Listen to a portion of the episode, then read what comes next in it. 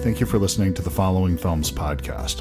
Today I'm joined by producers John Ramsey and James A. Rota to discuss the new film, Studio 666. The film is about the Foo Fighters, who are struggling to record their 10th album at an Encino mansion, and frontman Dave Grohl is forced to battle supernatural forces within the house.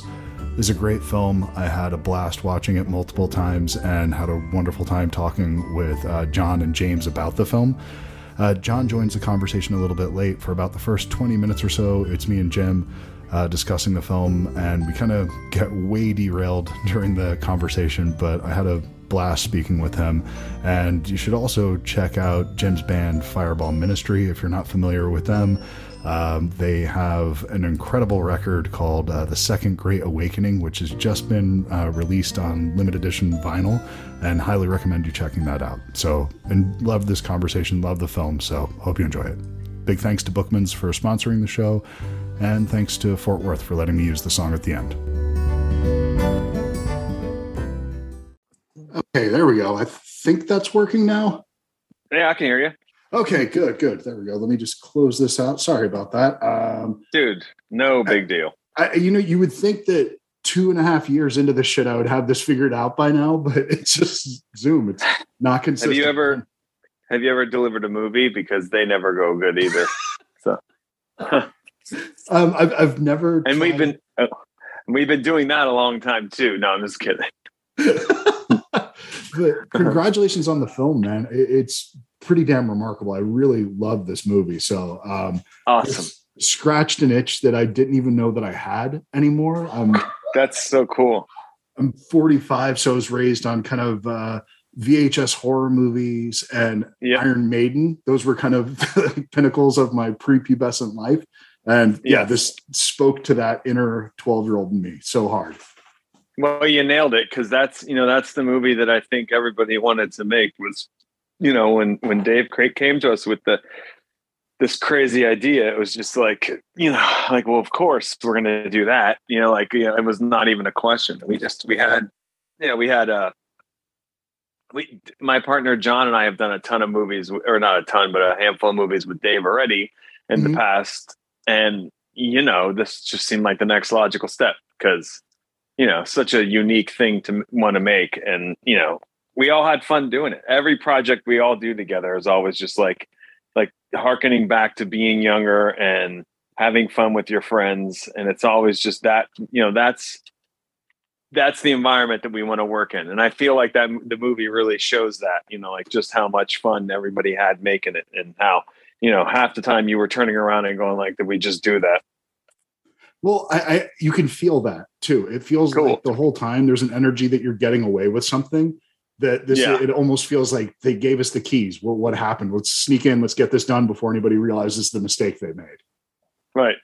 That's so and, funny. I mean i i yeah. And you know they they really they really embraced it too. And you know like bj our director you know he's like a full-on lifer. He knows everything about you know all all things horror and you know we just got really lucky. Again i would have much uh, rather not had to shut down because of a global pandemic and then you know and then figure out a, a, two and a half year post basically.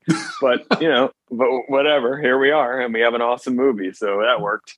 That, that you do and it's um it's something that i think would only work with this band specifically. Um this particular film with this band it's that perfect marriage of the material and the artists themselves because most uh, band films that you see, they yeah. only really work when it's sort of going either against or playing with or really kind of uh, leaning into the public personas like hard days night the way that that works is because of the personalities of the individuals um, totally something like uh, kiss in the phantom of the park that honestly works because it's being made by a company that like hanna-barbera and yeah works. makes cartoon yes. yeah exactly so and i think this really works because nobody in this film is unwilling to be the butt of the joke. I think everybody Correct. looks absurd in this movie.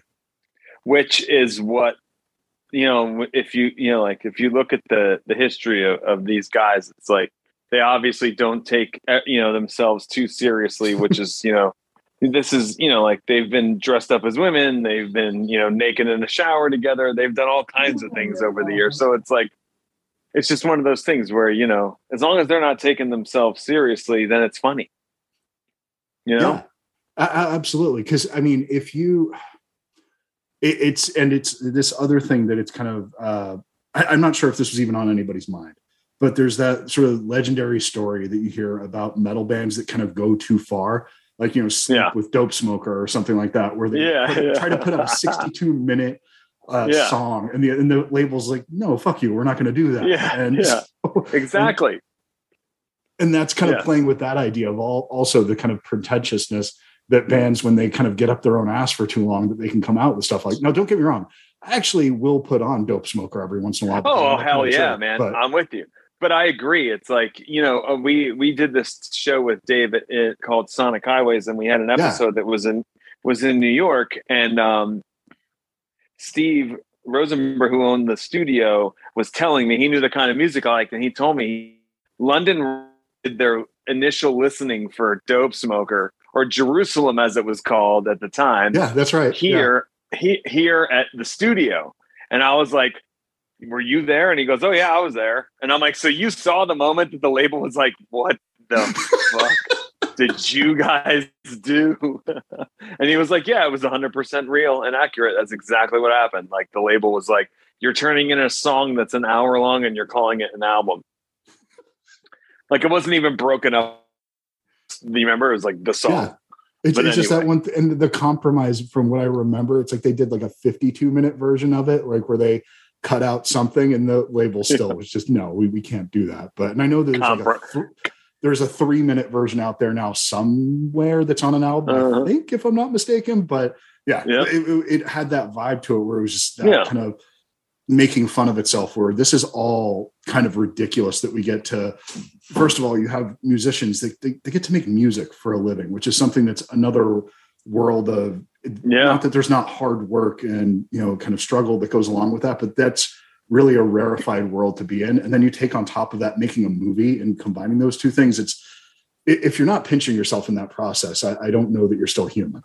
Oh yeah no i mean dude uh, you know like everything we've ever been able to do you know like and, and and i think everyone in this in the in the band you know in their band would say the same thing. I mean it's like it's the craziest you know, we just have, you know, these crazy ideas happen and then we do them. And then, you know, it's like, you know, will, will the movie make $200 million?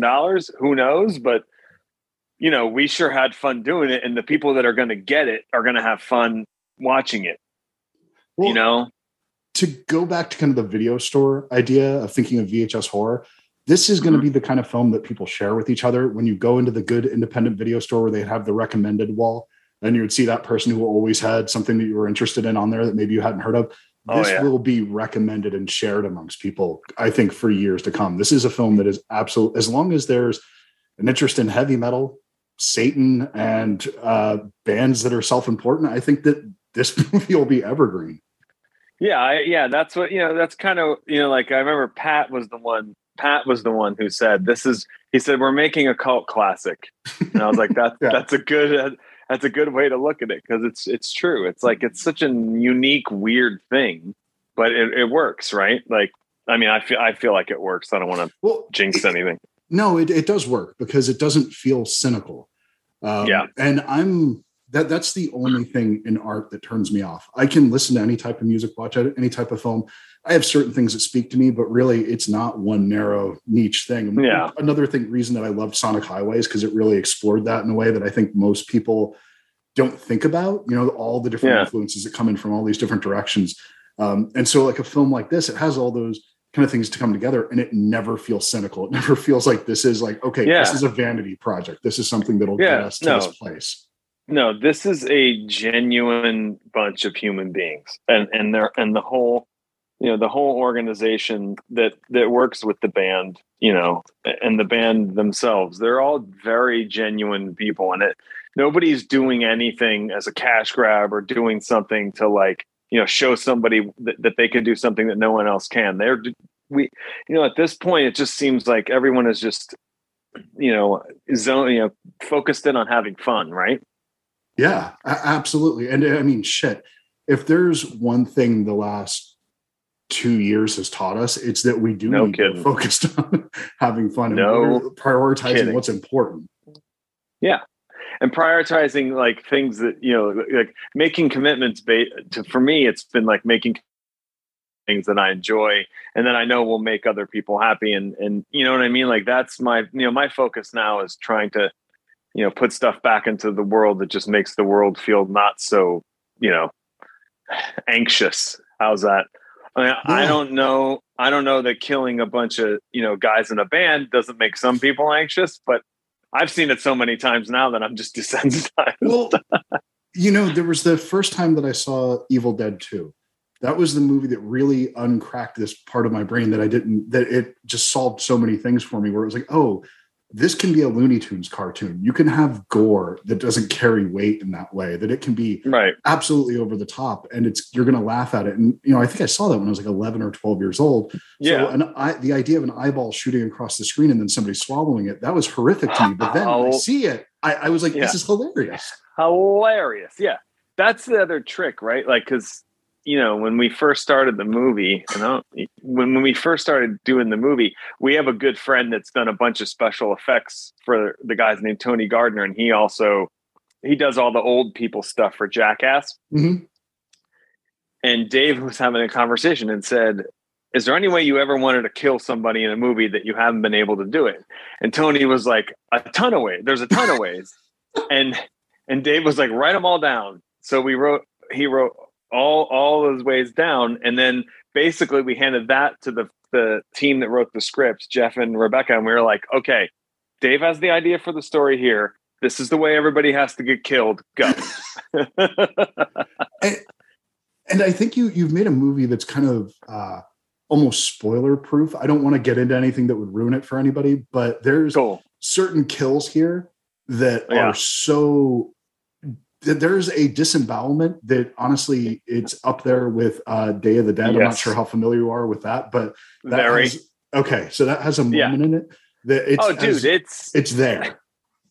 I was, uh, you know, I was, we were talking. The, the, I was, ta- I was talking to the director BJ and, and my partner John, who I produced with, and I was saying like I can tell you the moments where I was on my bicycle at the top of the hill of my house in New Jersey, and I was What- talking what, to the what part of New Jersey? Just Huh? out of curiosity. north. Is that where you are? I, well, no, not now, but I used to live in Bergen County. I'm from Ridgewood, so whenever I meet people I from all right. I was born in Teaneck. There, you it is. there it is. It's a New John- Jersey thing. This all makes sense now. Hundred percent. And John, my partner, and I went to high school together up near Sparta. So that's Okay, where that's Yeah, our deal. yeah. So, long story short, I'm a kid and I'm on the top of the hill with on I'm on my bike, you know, other guys in the neighborhood, and we are talking. And I just remember my neighbor was like, "Have you seen Nightmare on Elm Street?" you know, and I was like, "No." What is said movie? And then you know he talked about the famous Johnny Depp scene where the blood just you know fountains out of the bed, and you're like, "Yeah, that's a thing that kid you'll remember as a kid forever." And then so my hope in this is that there's some things like that in this movie that are just so ridiculous and over the top that people remember that forever and ever, right? Um, I, not to say anything, there's a thing with a grill in here. There's two things involving a grill, but the second one that involves Yeah. the grill, yeah, that, So that'll good. stick, man. That, that'll stick. You're not going to unsee that for sure. Literally and figuratively. Yeah. That wasn't by Uh, design, but yeah, absolutely. so fun, man. It, again, like, you know, it was more fun making this movie than than any movie I've ever worked on. It was just you know, everybody wanted to be there and everybody wanted to be there for the same reason, and that was to have a good time. And we pulled this off, you know, honestly, we had a week left of shooting when we got shut down. So there was a moment there, you know, where we were like, this is this to even happen? You know, like it was a real, it was like a, a super, super devastating moment, you know, where we're just like, oh, you gotta be kidding me. But again, everybody was super cool, the crew and, and the band, and everybody wanted it to happen. So when we were safely able to go back, everybody came back. Like that's what's so rad. Were you able to? Did you have to re uh, to get that house again? Because that's such an important. The I know Yeah. it's overused where people say you know a location is a character in the film, but yeah, this is absolutely the. No, Uh, for sure. it's the embodiment of evil. In in this. Yes, film. exactly. It's the one. Uh, it it um the band had actually recorded their record there, and then so we. I mean, honestly, when we were moving movie gear into the house, they were still moving album gear out. Like honestly, wow. for a for a week, there was that much. Like there was that close crossover. So basically we just extended the lease they had on it for the record and we were able to be and then when everything went sideways it was like we had to just say hey we're going to leave a bunch of gear up at the house. We don't want to return all this stuff only to be told because you know back when it, for all this first started it was like oh two weeks we're going to be fine. Everything's going to be fine yeah, in two weeks. that, oh, remember that? I sure do. No yeah and it's just one of those you know weird things where uh, i guess that was wrong. And then we, you know, we had to leave stuff there and, and, and, and everybody was really cool. All the, you know, all the people we were renting gear from, everybody was, you know, for a moment there in the beginning of this thing, everybody was like in on this and in the same place and on the same team, you know, so to speak. And it felt like, oh, okay, everybody's being cool. We'll all come back when this blows over. It's going to be great. So, but we did, we all went back and we finished and, you know,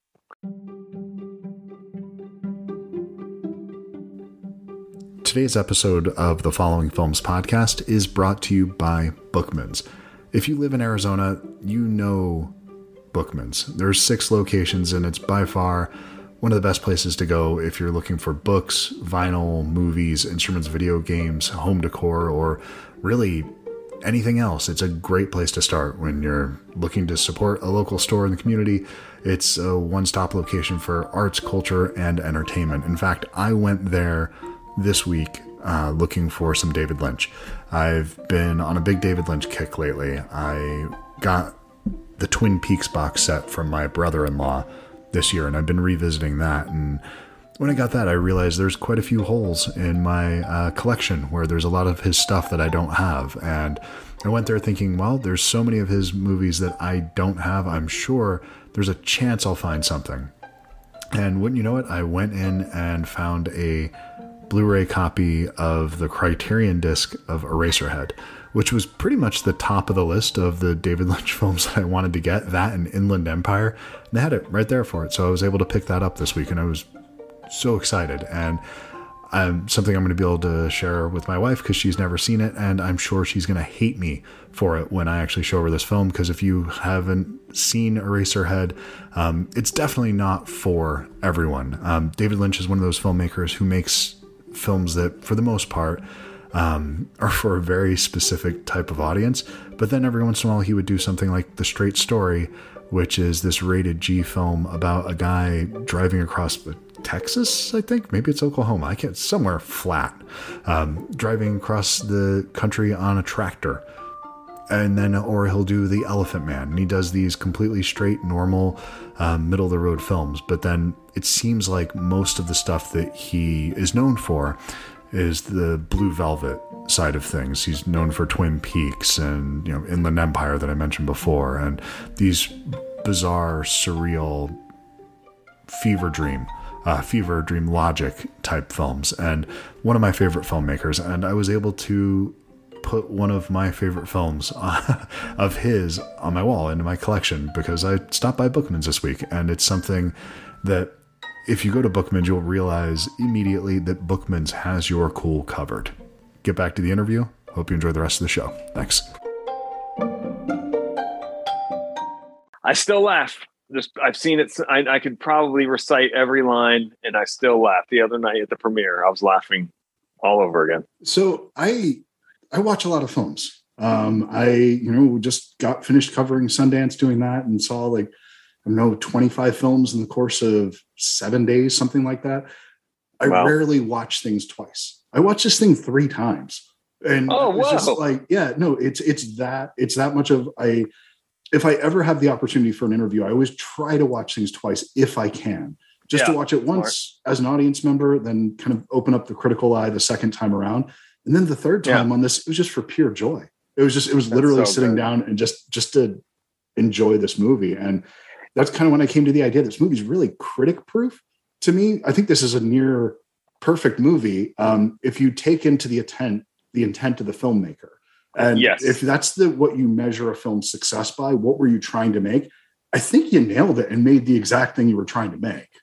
you know, it's funny that you say that because recently I, I was I told a friend of mine that I one of my favorite genres of movie is when like Italian when the Italian you know people and and other countries saw that there was like a big success with like Star Wars in America. And then yes, and then yeah. and then they would take like a quarter of the Star Wars budget and then make the Italian version of Jaws or Star Wars or whatever. Yes. I talk about intent, right? Talk about like when you when you watch it, you're just like, I know what you wanted to do. You just didn't have the money or the resources. And that to me is so much more endearing than like some big giant visual effects like monstrosity. I love those old like I'm doing the best with what I got, like the barbar post Conan the Barbarian barbarian movies And yeah. like, you know, it's like they're all the they're, I love that so much. If you like that, there's one that I would recommend. It's a Mexican film that's called Terminator 2. It's not okay. it, it's and it's basically supposed to be a ripoff of the first Terminator, but it's actually a ripoff of oddly enough of James Cameron's Aliens.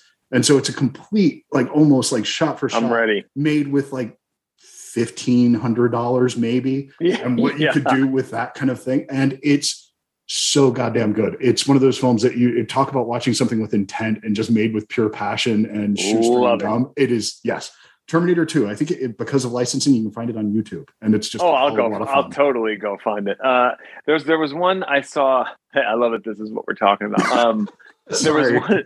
No, no, John, John joins was, us right in the middle of this, and he's like, "Wow, the, the, this is we, we were talking about the film at one point." I promise. I'm sure. Yeah. I'm sure.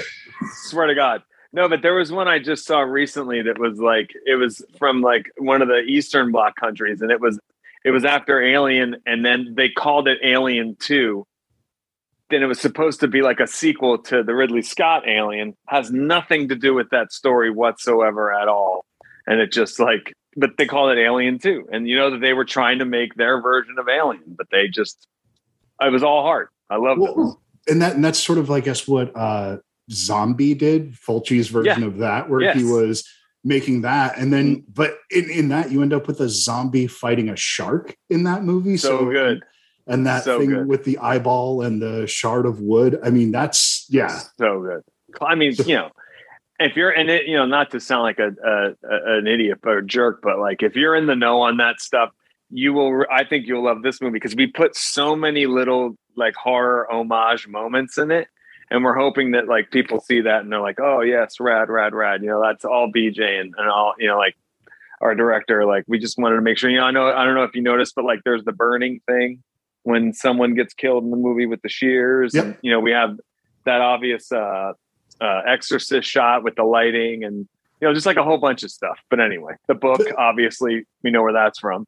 Well, yeah, I mean that you have the the Necronomicon in the book, so yeah. that's yeah that, that's going to be you know. Eh, and again, it's like talking about the Evil Dead 2, one of those ones that really, yeah. to me, that's the movie that kind of unlocked the potential of horror and comedy. I know there were things that go back to the beginning of cinema that did that idea first, but sure, for me personally, I when I yeah, was, I'm with you eight years old, it wasn't Abbott and Costello meet Frankenstein because Frankenstein was yeah. never really scary to me. Um, it all was right. Evil Dead 2. That was the one that really just kind of cracked my brain open and hit all those. And the greatest and the great the greatest part about Evil Dead 2, circling back around, is that's the same movie as Evil Dead, except for he got more money. Hmm. And he was like, I'm gonna make a better version of the movie I just made. But because now that, I can do there, it.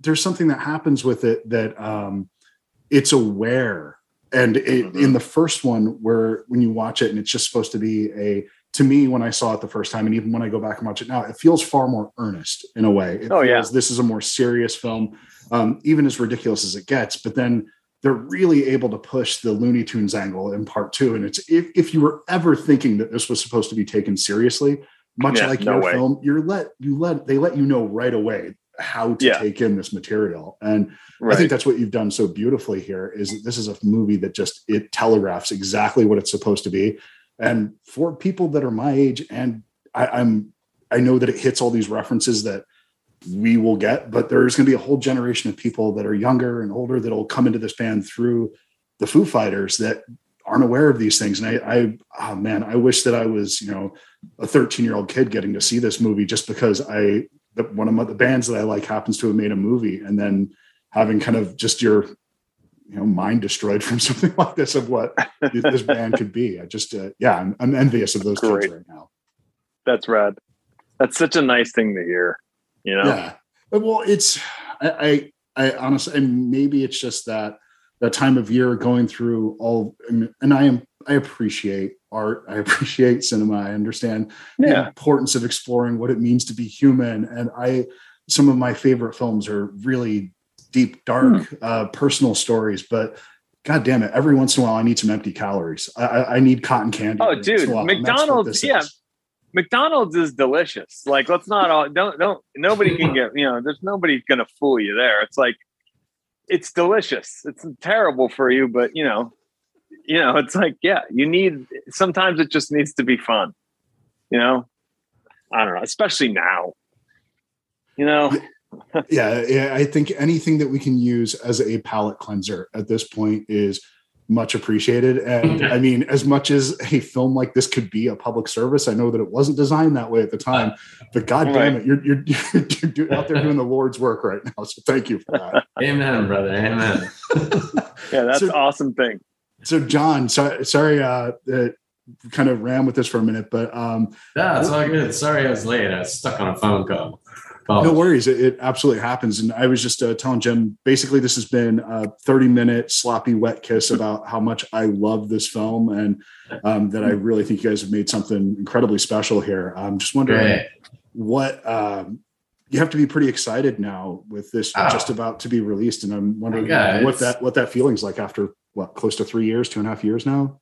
Yeah, I mean, it's so exciting. I mean, it's been you know this movie has fought us every step of the way. You know, with everything that could go wrong did go wrong, including a world pandemic and just you know every movie's impossible to make. The fact that any of them actually get made and actually make it out into the world is a miracle.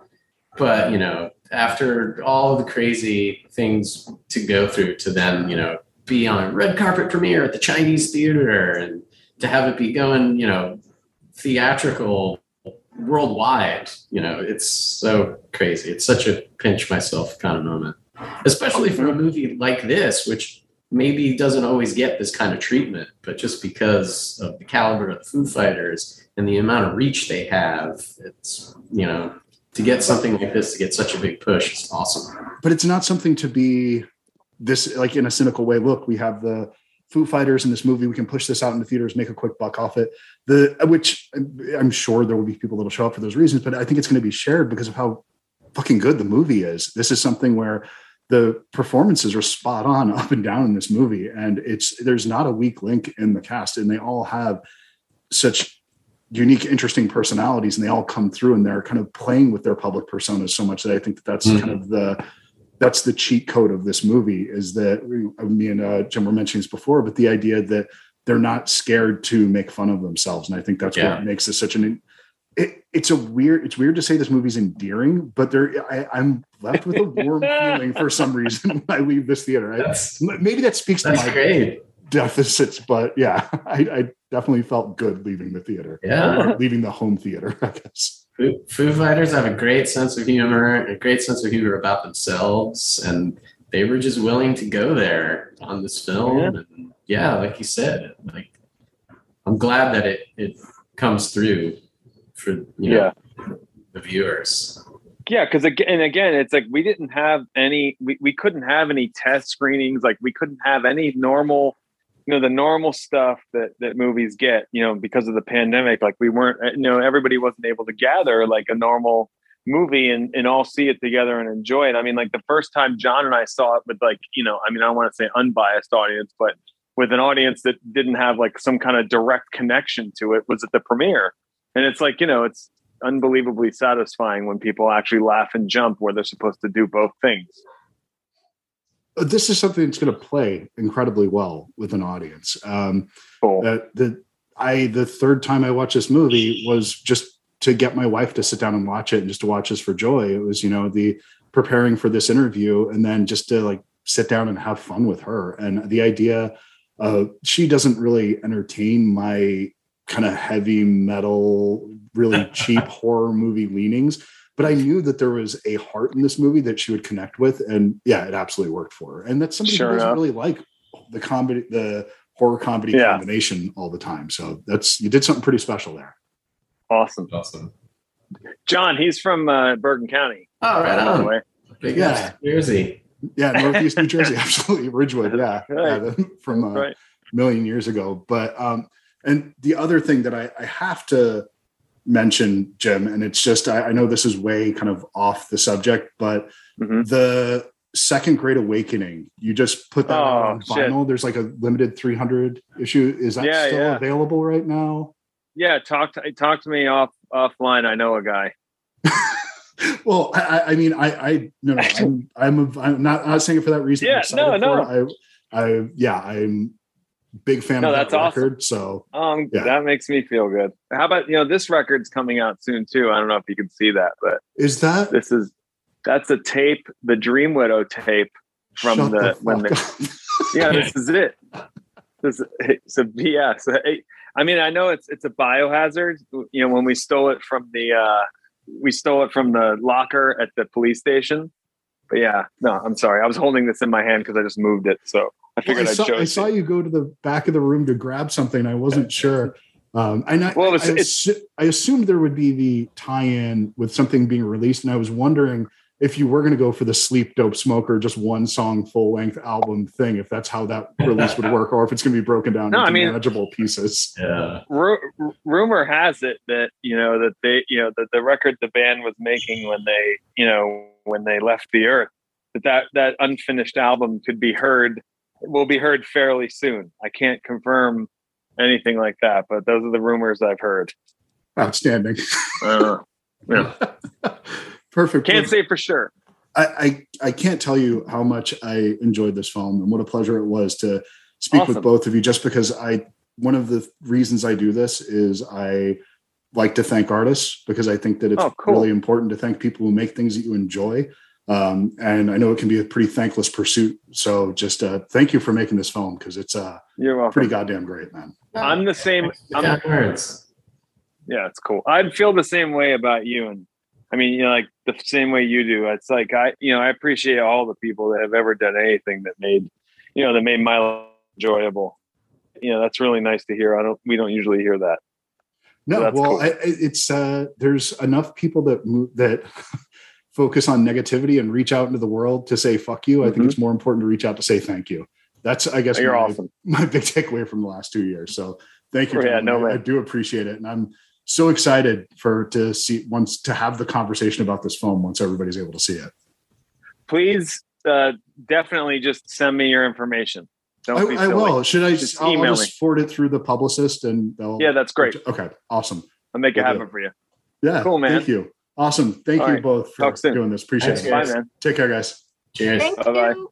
All right. oh who's there, that there was the the un, see. Bridget. I had it. I had it set up so I couldn't see the uh, person who's not on video. Didn't know they were in the background there the whole time. Well done. Great interview. Oh, oh, there she is oh thanks yeah if there's one thing i could do is talk Okay, great. awesome. thanks Thanks, guys. everybody Bye. Bye. Bye. Bye. Time enough to figure you out. Time enough to write this down. Wish me luck, give me hope.